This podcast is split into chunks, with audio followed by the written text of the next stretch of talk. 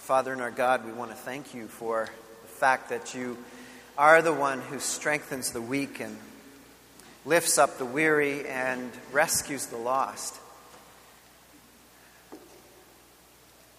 Because, Father, not many of us are strong and not many of us were wise, and all of us were at one time lost.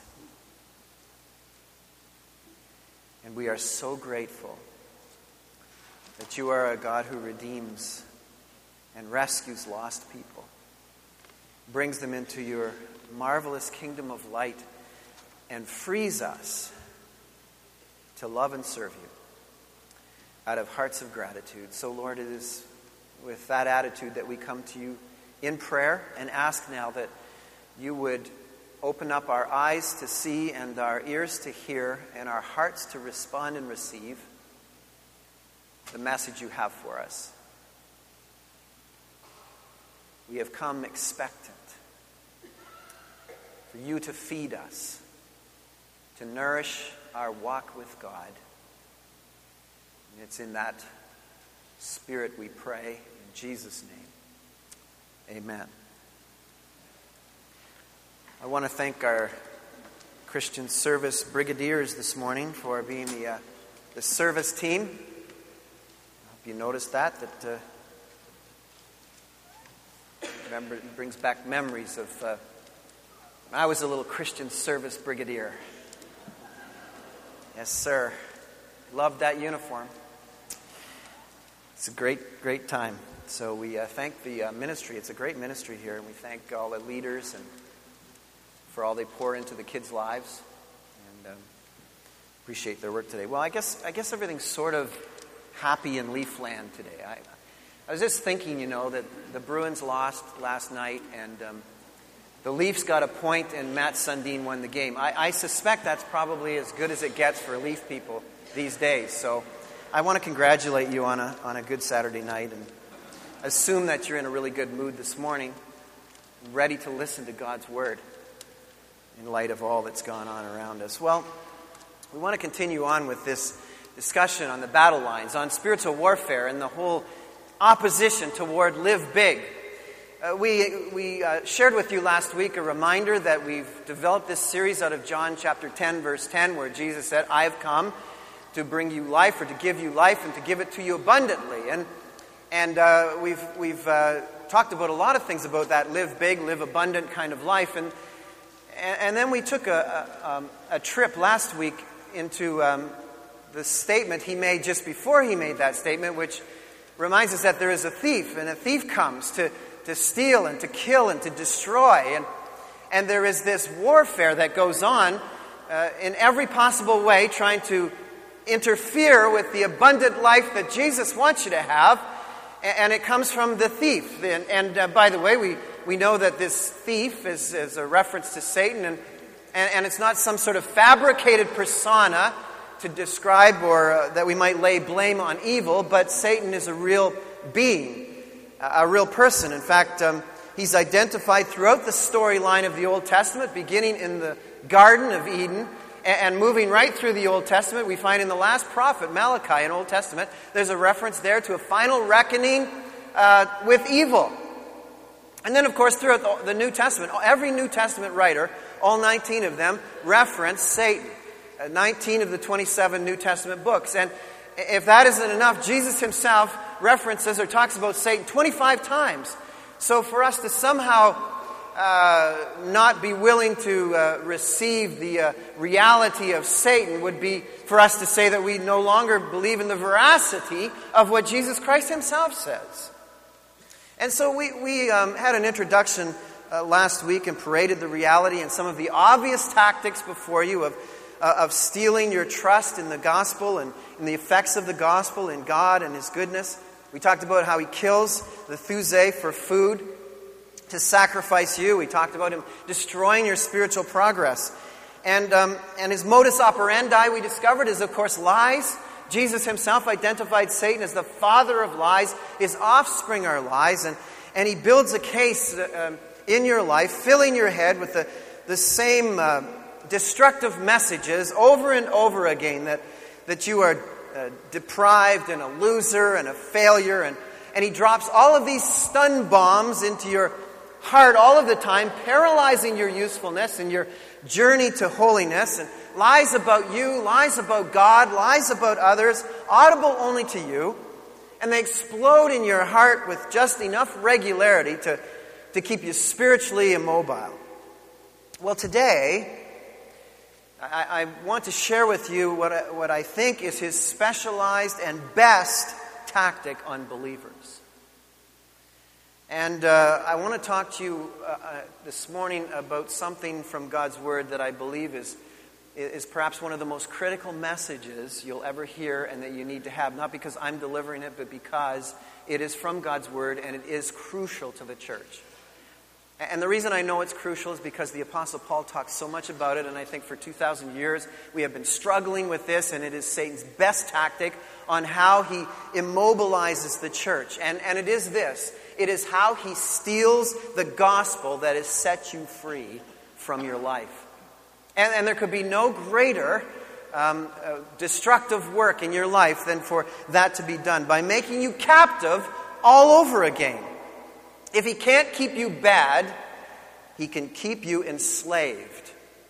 And so, what I want to talk to you this morning about in terms of this battle lines is the battle for your obedience to God, which is a good thing, in your own strength, which is a really bad thing. And I can't exaggerate that enough. I can't express enough how important this is. The battle for your obedience to God, but in your own strength, is the deadly tactic of the evil one. This is how he undermines the gospel in your life. Uh, Piper identifies this strategy by saying this Satan and his demons specialize in taking the commandments of the law and alluring people in the church to make those commandments a basis of self righteousness. Uh, we could not begin to say that, that in this particular issue, there is more powerless, more frustrated, more immature, more grouchy, more angry, more joyless, more sinful believers, more stunted, more ineffective, more warring churches, more disillusioned, lost next generation based on this strategy, I believe, than any other of Satan's resources. And that's why there's so much written about it in the scriptures. It is, from a warfare perspective, a brilliant tactic. And uh, quite simply because we don't really even contemplate the danger for the most part. We don't really even give much thought to this happening in our lives or around us. Because, in fact, we are, for the most part, living trying to live at least, and keeping the law or the rules of the Scriptures. We are convinced that we are somehow in great shape because we are keeping rules that have been handed to us. And in so doing, we, we slip across a very fine line, a dangerous line. We slip from the gospel over the line to religion. And it is a fine line, it is one that's hard for us at times to discern, whereby we're reduced in our lives to keeping rules, rules of ritual, and resentfully convinced that somehow God wants and demands this, and we become religious people who are burdened people and frustrated people and immature people, when in fact Christ died not for that Christ died that we might live the gospel. Uh, the gospel is that, that we have been redeemed from the slave market of sin. We have been rescued and enabled to repent and turn from sin. That we might have a, right, a relationship with Jesus Christ. And out of that relationship of redemption and salvation, our hearts might be so filled with gratitude that we might serve his righteous commands out of a grateful heart in his strength by faith to his glory. That's the gospel. And I want to say it again. I want to make sure that, that you understand what the good news really is. Because somebody might die this week. And I don't want to be responsible for the fact that you were here and you didn't hear how to be saved. The gospel of Jesus Christ is that Christ died on the cross of Calvary to save us from our sins, to pay the penalty of our sins. And by responding to that act of Christ and receiving forgiveness for our sins from, from Christ, we might be able to repent, to turn from our sins and ourselves, and receive Jesus Christ as our Savior, to then be redeemed and purchased out of the slave market of sin and put into His marvelous kingdom of light, and thereby to have a relationship with God the Father restored because of the forgiveness of Jesus Christ, that we might live a new life in the Spirit, who He gives us by faith to His glory. And that is available to you this morning by simply saying, I am a sinner and I believe you died for me and I want to have you in my heart. Please come into my life and change me. Forgive me. And I want to live for you. That's the gospel. And it frees us from enslavement to sin, from being enslaved to ourselves, from trying to live according to rules. It saves us to serve Jesus from free hearts of gratitude. That's the gospel message. We are good news people. And Satan wants to take that away from you. in fact, it is so brilliant because, in fact, he functions at the level of our very faith, of our very religion. Uh, one writer has said, or I found it somewhere, I'm not really sure who, or I heard it somewhere, but religion is the banquet table of the demonic. And I'm going to show you this morning from the scriptures how that is a true statement. It is right here that the thief eats us alive. We talked about that word kill being thuse in Greek, being the word to kill for food or to sacrifice us. It is in this very reality, the gospel versus religion that Satan seeks to eat us alive. Uh, let's make sure we understand the problem because I don't want to go any further uh, and have you staring at me saying, Well, I'm not really sure what you're talking about. What's the deal here? Here's the problem churches are populated by, quotation, good, some commandment abiding people. Now, I know that's sort of a long term of uh, of, uh, of adjectives to try and describe person. But, but the churches of evangelicalism are filled with quotations good, some commandment abiding people.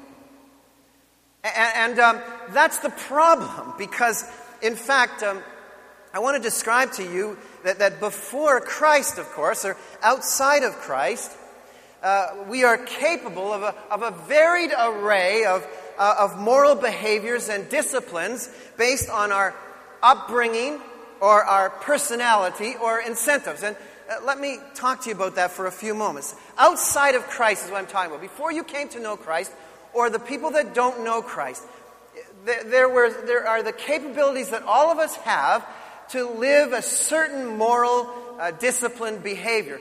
It, has, it varies from person to person based on your upbringing. If you were brought up in a really socially refined setting where your parents taught you how to how to live well and how to treat people and all of that. Well, I'm sure you're making it very well on your own strength and, and some of the, the upbringing that you've had on how to interact with people and get along and get ahead in life. Or it might have something to do with your personality, whether you're a compliant person or a strong willed person. Compliant people, they just seem to breeze through life just on the basis of the fact that they're very compliant.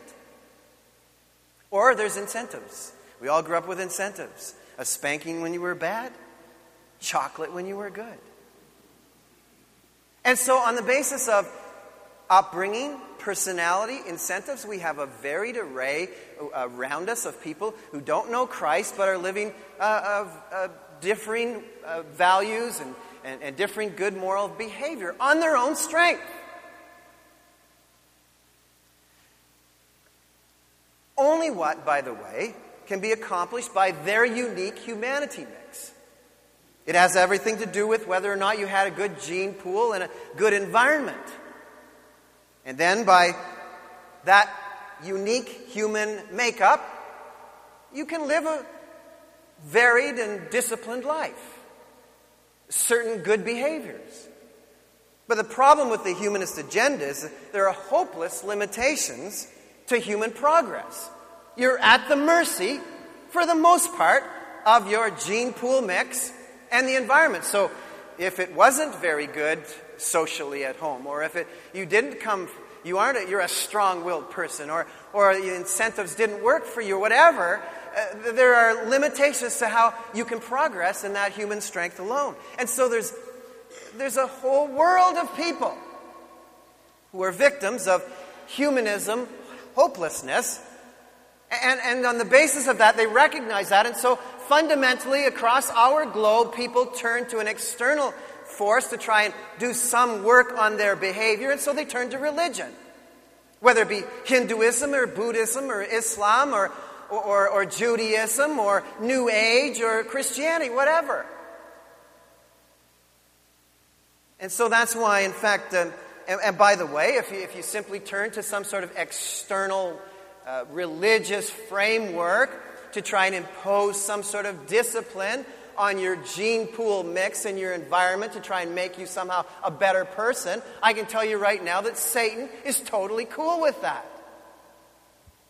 He's fine with that. Religion is an even deadlier hopelessness because its followers rely on a false hope, no change of nature. So, so religion becomes the banquet table of the demonic. You've moved from the idol of yourself to the idol of religion. But after Christ, to those of us who know Jesus Christ, who come to a relationship with Christ, we receive the gift of the Holy Spirit, who creates in us a new potential. We become a new creation, and changes take place, and old limitations are gone. It's not just about our gene pool mix or our environment or incentives any longer.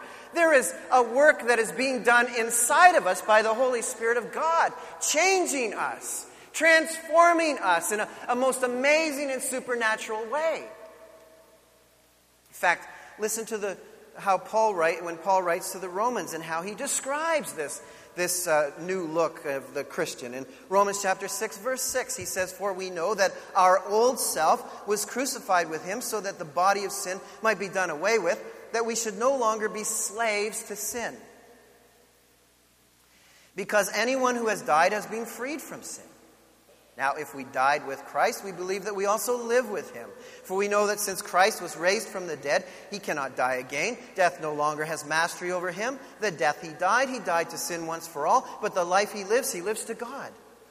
In the same way, Count yourselves dead to sin, but alive to God in Christ Jesus. Therefore, do not let sin reign in your mortal body so that you obey its evil desires. Do not offer the parts of your body to sin as instruments of wickedness, but rather offer yourselves to God as those who have been brought from death to life, and offer the parts of your body to Him as instruments of righteousness. For sin shall not be your master, because you are not under law, but under grace. You have now, because you have come to know Christ as Savior, you have received a new nature. You're now empowered to say no to sins we were captive to. You're actually having your desires changed by God. Religion can't do that. Can't change your desires. You're actually empowered to say yes to all the commands of Christ. Formally impossible for you to submit to or act upon. Religion can't change you from rebellion. No matter how many rules you try to force upon yourself. So you've received after Christ a total upgrade in your behavior from the BC before Christ scenario. As Christ has, is revealed, is being revealed in you and formed in you by his Spirit. But here's the problem.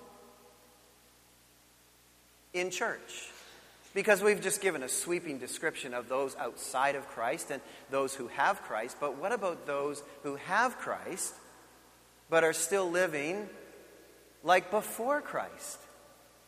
And I must say to you that that takes in a huge number of people in evangelicalism. And there may be some here this morning, and I think There will be. I know my own life, my own heart. If you are functioning in the BC way while com- claiming to be in the AC time of your life, Satan won't interfere with that at all. In other words, if you are living with the same strategies as you lived with before you came to know Christ, even though you're claiming to know Christ, Satan will not interfere with that in your life. Because you are licking his stamps. You have turned from the gospel to religion. And Paul writes very, very uh, vigorously about this very issue in a lot of his writing. Certainly, most, most of the book of Romans, or a lot of the book of Romans, certainly the book of Galatians, uh, a fair bit of Colossians, and whoever wrote Hebrews, uh, a lot in Hebrews. And maybe Paul wrote that. I don't know. But there was a lot of writing going on about this very issue of people who have been rescued out of the slave market of sinfulness and relying on their own strength to, to gain some sort of moral standing with God, who've been rescued out of that and now are turning back to it in their lifestyles. It's the sin of the church. It's our biggest sin. It's our most prevalent sin. It's our most obvious sin. And it's the sin that most damages us. If your life choices are still based on these before Christ strategies, then you are, are still leaning on your relational success strategies that you learned from the social networks you grew up in, and even maybe the church you grew up in, and all of its social formulas and rituals and rules. Or you, and you are, you are relying on your natural compliance to say yes to certain things. Or you're relying on your biology or incentives, fines, and rewards. And Satan is saying, have at it. It's okay with him. Now, now you're probably asking the question how do, how do I know if, if I'm it? How do I know if I'm one of these people claiming to have a relationship with Christ but living with BC strategies in my life? Surely not me. I go to church. I sing. Well, maybe not much, but sometimes. I teach. I don't swear. Almost never. By the way, this is not a self confession this morning, this is possibilities. I don't smoke or drink. I've never acquired a taste for it, of. I, I don't practice sexual immorality, but, but then again, I have a spouse. So, so let me ask the question of, of all those things I've just rattled off which, by the way, many of us would claim to be our, our claim to spiritual fame. This is, my, this is my spiritual biography. This is my resume. Aren't you excited about it, God? And I guess the question is well, did you need God for any of those things? I mean, think about it. To go to church, to sing, to teach, to abstain from drinking or smoking, to, to abstain from sexual immorality. Did, did any of those things require God? I, I, know, I don't know about you, but I know a whole lot of people who don't know Jesus Christ who that could be their resume. In fact, a better resume than that. But they don't know Christ. So if your life consists basically uh, of choosing only the stuff that comes really easily to you, that you can just sort of knock off, which is mostly external, religious, ritual, good living stuff, then maybe, just maybe, you're it. And, by the way, the only obedience you practice then is, is what you can easily do in your own strength. You're being good in spite of Jesus and not because of him. Now, I didn't say to spite him. I just said, in spite of him. That's how the world lives. The world is, is steeped in good behavior around us in spite of the fact that Jesus is living, not because of him. Hear Piper again. Satan does not care if you try to keep the Ten Commandments, provided that you take the credit for keeping them. In fact, he will assist your moral resolve if you will do it that way. Satan does not mind if you come to church or teach Sunday school or preach or lobby for a human life bill or seek prayer in the schools. He's all in favor of whatever your moral agenda is, provided you rely on yourself instead of the Spirit of Christ. Now, you might be shocked to hear that. I didn't say it, Piper did, but I agree with him. He's right, he's absolutely right. This is the danger of evangelicalism. This is the danger that, that, is, that is among us. Is that we might grade ourselves on the wrong criterion. And that we might find ourselves, in fact, in Satan's camp, being religious, instead of good news people of the gospel. Now, you might be a, a BCAC person. That might be the name of a new singing group for all I know, the BCACs. I don't know. But you might be a BC, I hope not. You might be a BCAC person if your passion for Christ and his vision is fairly cool. Uh, Francis Fenelon said uh, to just read the Bible, attend church, and avoid big sins. Is this passion? Is this passionate, wholehearted love for God? Or, or maybe uh, you, you might be that person if your character is better described by the acts of the sinful nature, which are obvious sexual immorality, impurity, debauchery, w- idolatry, witchcraft, hatred, discord, jealousy, fits of rage, selfish ambition, dissensions and factions, envy, drunkenness, orgies, and the like. I warn you, Paul writes to the Galatians, as I did before, that those who live like this will not inherit the kingdom of God.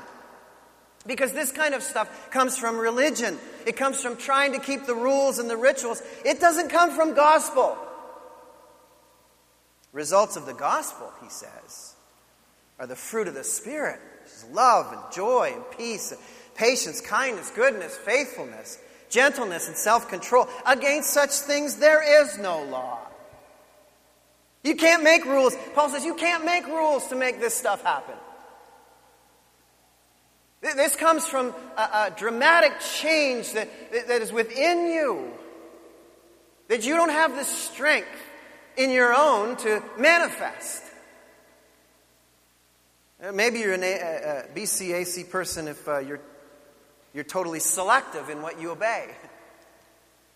Just obey the stuff as you read through the scriptures. Well, you know, that sermon was a little tough. I'm not going to I'm not going to wade into that one. But, but that sermon, oh, I can knock that one off. That's no problem. I'll do that.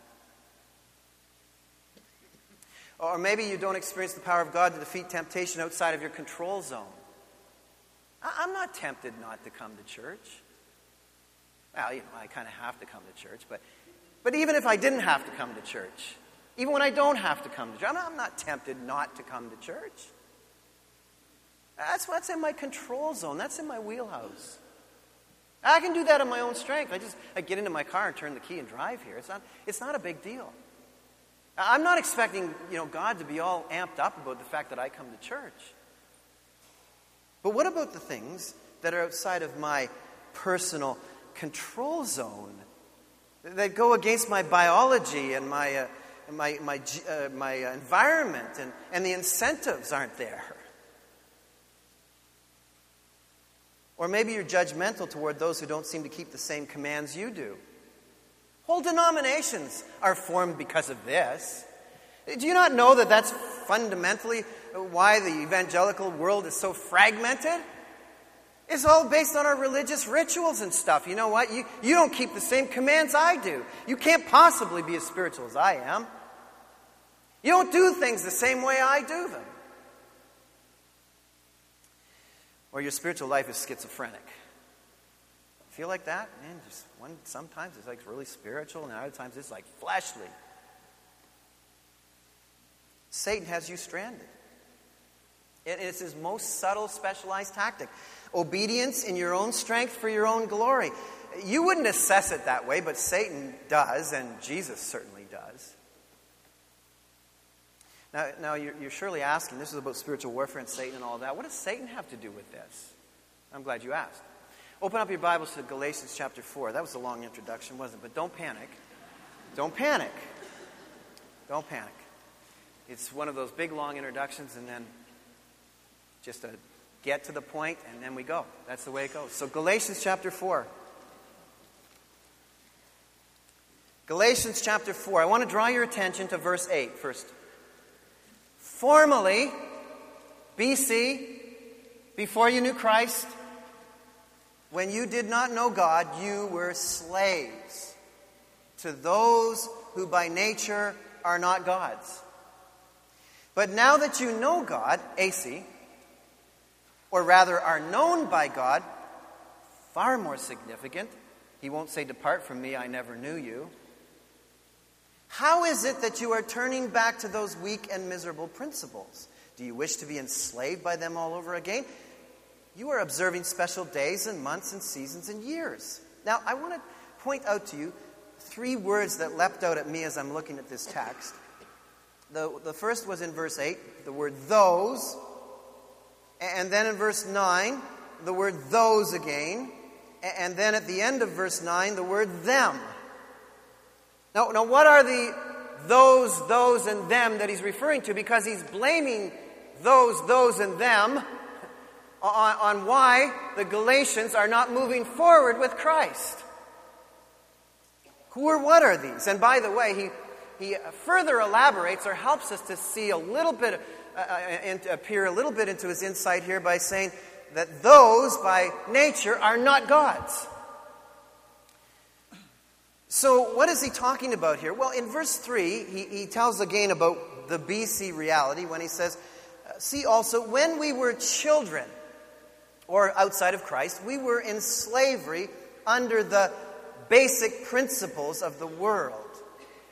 But when the time had fully come, God sent his son, born of a woman, born under law, to redeem those or purchase you out of the slave market, under, redeem those under law, that we might receive the full rights of sons. We've been talking to you about this, of getting the feat, all the features of God. Because you are sons, God sent the Spirit of his Son into our hearts, the Spirit who calls out, Abba, Father. So you're no longer a slave, but a son. And since you are a son, God has made you also an heir. He has freed you. And, and so Paul says here, when you were children before Christ, you were enslaved under, and the, and the word he uses here is stoicheia, the Greek word. We're going to talk about that. So I'm going to say, he, he says, he refers to something.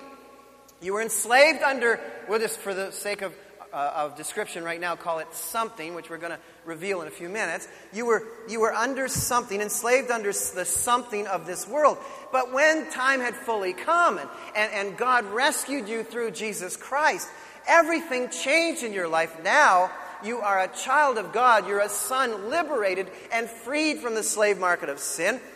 To be an heir to the full features of God that you receive by the fact that the Spirit of God moves into your life, so that now you can counteract the former somethings that you used to rely on for your behavior. Okay. What are these somethings? The word stoicheia. By the way, it's the same word Paul uses again in verse 9 the miserable, weak and miserable principles and uh, that as the basic principles. So he's tied it into calling them those, those, and them, those miserable principles. Those, and what are they? By definition, they are either elementary principles or elemental substances. Of course, the early world talked about the things of fire and earth and water um, and air as being the elemental substances, and, or elementary spirits, or heavenly bodies, or signs of the zodiac. Or literally, he's saying you were enslaved to those realities that are not God's, which are basic instinct, basic natural observations like the animal kingdom itself, except there are also these elementary spirits, or there is these supernatural effects in your life as well. And here's the scoop.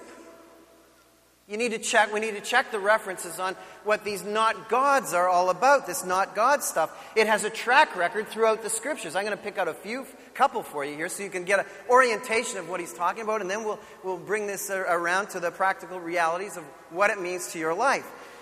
But, but here's the reference from 2 Chronicles 13 9, for instance.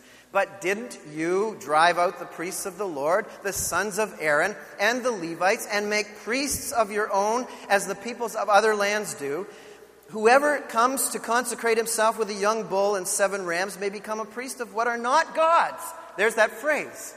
In other words, the people of God in this particular scenario were fashioning idols by their own strength desiring to resist the kingdom of God in favor of their idols that they made with their own hands. The moral system, the, the spiritual or the, the religious system that they were developing was being based upon human strength. No need of God, not God's, it was a not God's living style of life. Well, we track a little bit further in the Old Testament to Jeremiah, Jeremiah chapter 2, verse 11. And Jeremiah the prophet, God speaking through him, says, Has a nation ever changed its gods? Yet they are not gods at all, but my people have exchanged their glory, capital G, for worthless idols.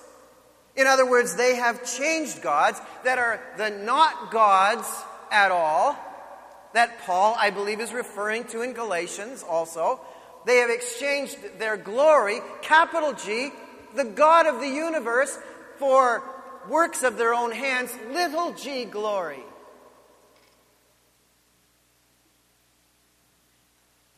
It shouldn't surprise us at all that both of these systems that are described in the Old Testament were in a religious context. That's why I say religion is the banquet table of the demonic. Where does Satan kill us for food? Religion is his table.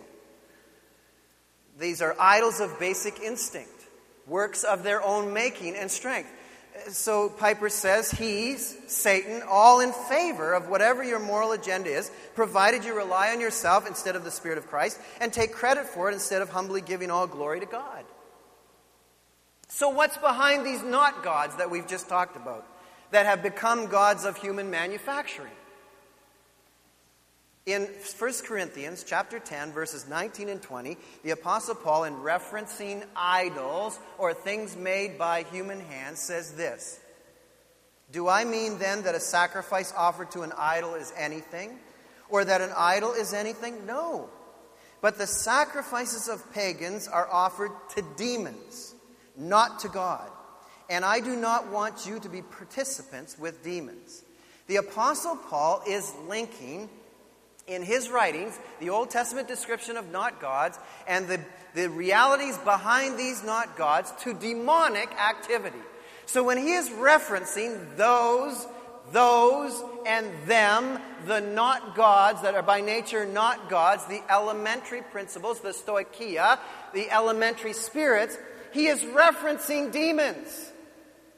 And that brings us all the way around to say this that anybody who is relying on religion in their own strength is, in fact, worshiping the demonic. I told you this was bad for evangelicalism. I told you this was serious business. This isn't just a, an intramural faux pas. This is the, the dividing line in a church between whether or not we are going to be good news gospel people, spirit filled, walking with the Spirit, or worshiping at the table of demons in our life.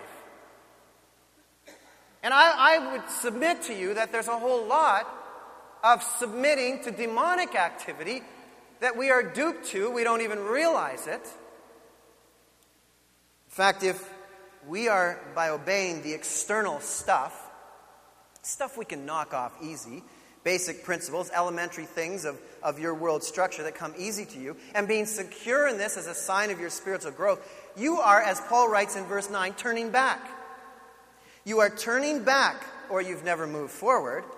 You are poisoning your spirit. You're certainly not growing spiritually. And you are ex- exchanging the glory, capital G glory, for your own glory entrenching the enslavement of yourself to your flesh and the serving of demons and regularly acting demonic with bursts of anger and rage.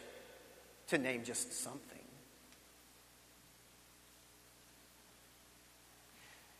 What it means is we have left the slavery to sin and we have become enslaved to rules and ritual, and it's not gospel. It's demonic. And Satan's uh, quite fine with it. Now you're saying again to me, but I go to church.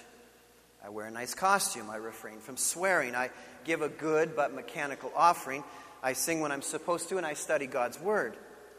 Paul would say back to you, You are observing special days and months and seasons and years. I fear for you that somehow I have wasted my efforts. And in chapter 3, verse 1, he says, Who has bewitched you? Paul doesn't take this lightly. He, he looks at the congregation in Galatia and he says to them, I'm afraid for you. You've been rescued out of something that you were supposed to now be freed uh, with gratitude by faith to serve God, and now you've put yourself back in the slave market of rules and rituals. You've just gone from one enslavement to another enslavement, and the more dangerous one about this is you knew you weren't good over here, but you think you're good here.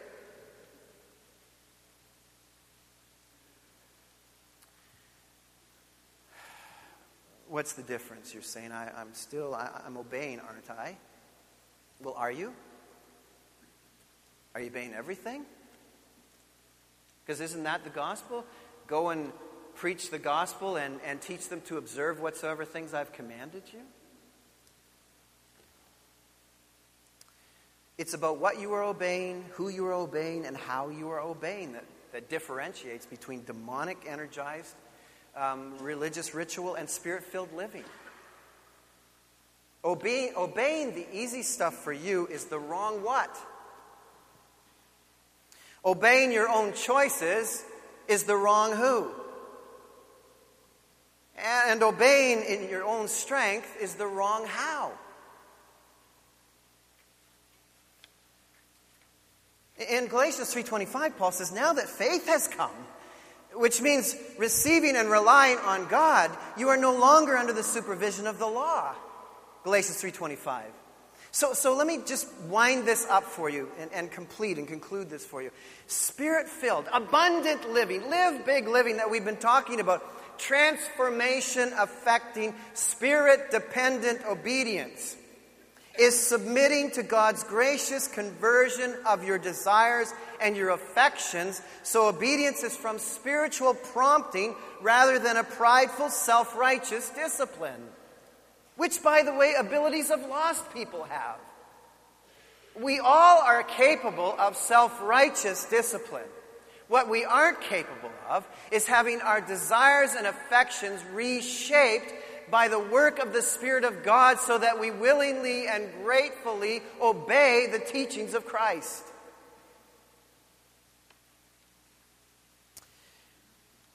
Because everything that doesn't come, everything that does not come from faith is sin.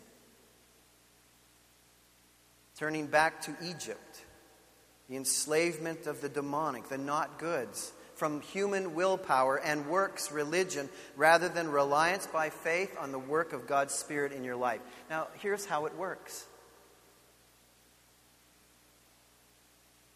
There's the difference between gospel living and religious ritual has everything to do with how you respond to the Spirit's promptings that He brings to your attention from God's Word, sourced in God's Word, I might add.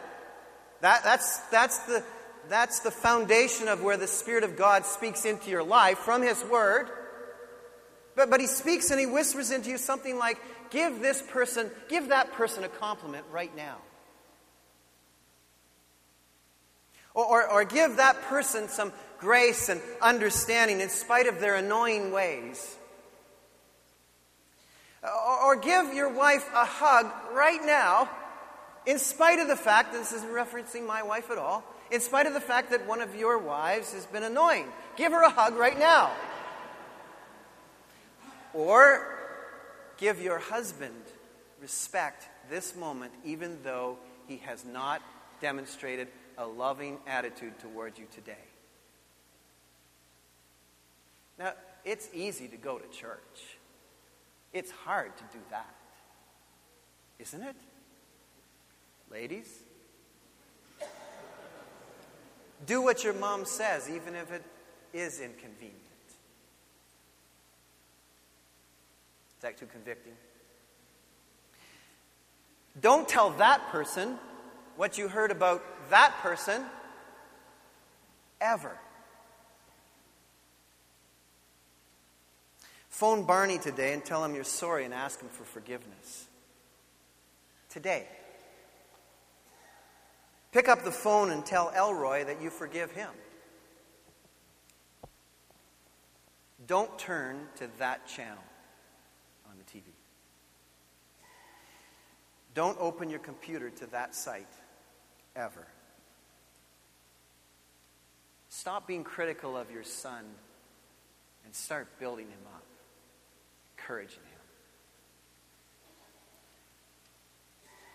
That's the difference between what Paul is talking about, which is turning back to old rules and rituals that you can knock off in your own strength, and having to live by the Spirit. Because that list of stuff, and we could go on and on, that list of stuff, you can't knock that off. That, that's hard stuff. That's, I got to depend on the Spirit kind of stuff. That's gospel stuff. That, that's why I was rescued out of the slave market of sin and brought under the power and work and filling of the Holy Spirit so that I could do that kind of stuff, not in my own strength, but by the strength that God gives me and for His glory alone. So that when someone looks at me and says, Man alive, are you treating your wife well? I got to say, it's not about me, it's about the glory of God. That's gospel living. Satan doesn't want us to get there. Do you believe with me that if we got there, en masse. And the evangelical world of Durham region got there en masse. Do you believe with me that, like no other place in the world, this region would be turned upside down for Christ? There's plenty of religion going on in this community. There's plenty of rule keeping going on in this community. There's enough people going in the church in this community to save the whole of the world. And we're not making much of an inroad at all. because I think Satan has us doing religion instead of freedom in the gospel.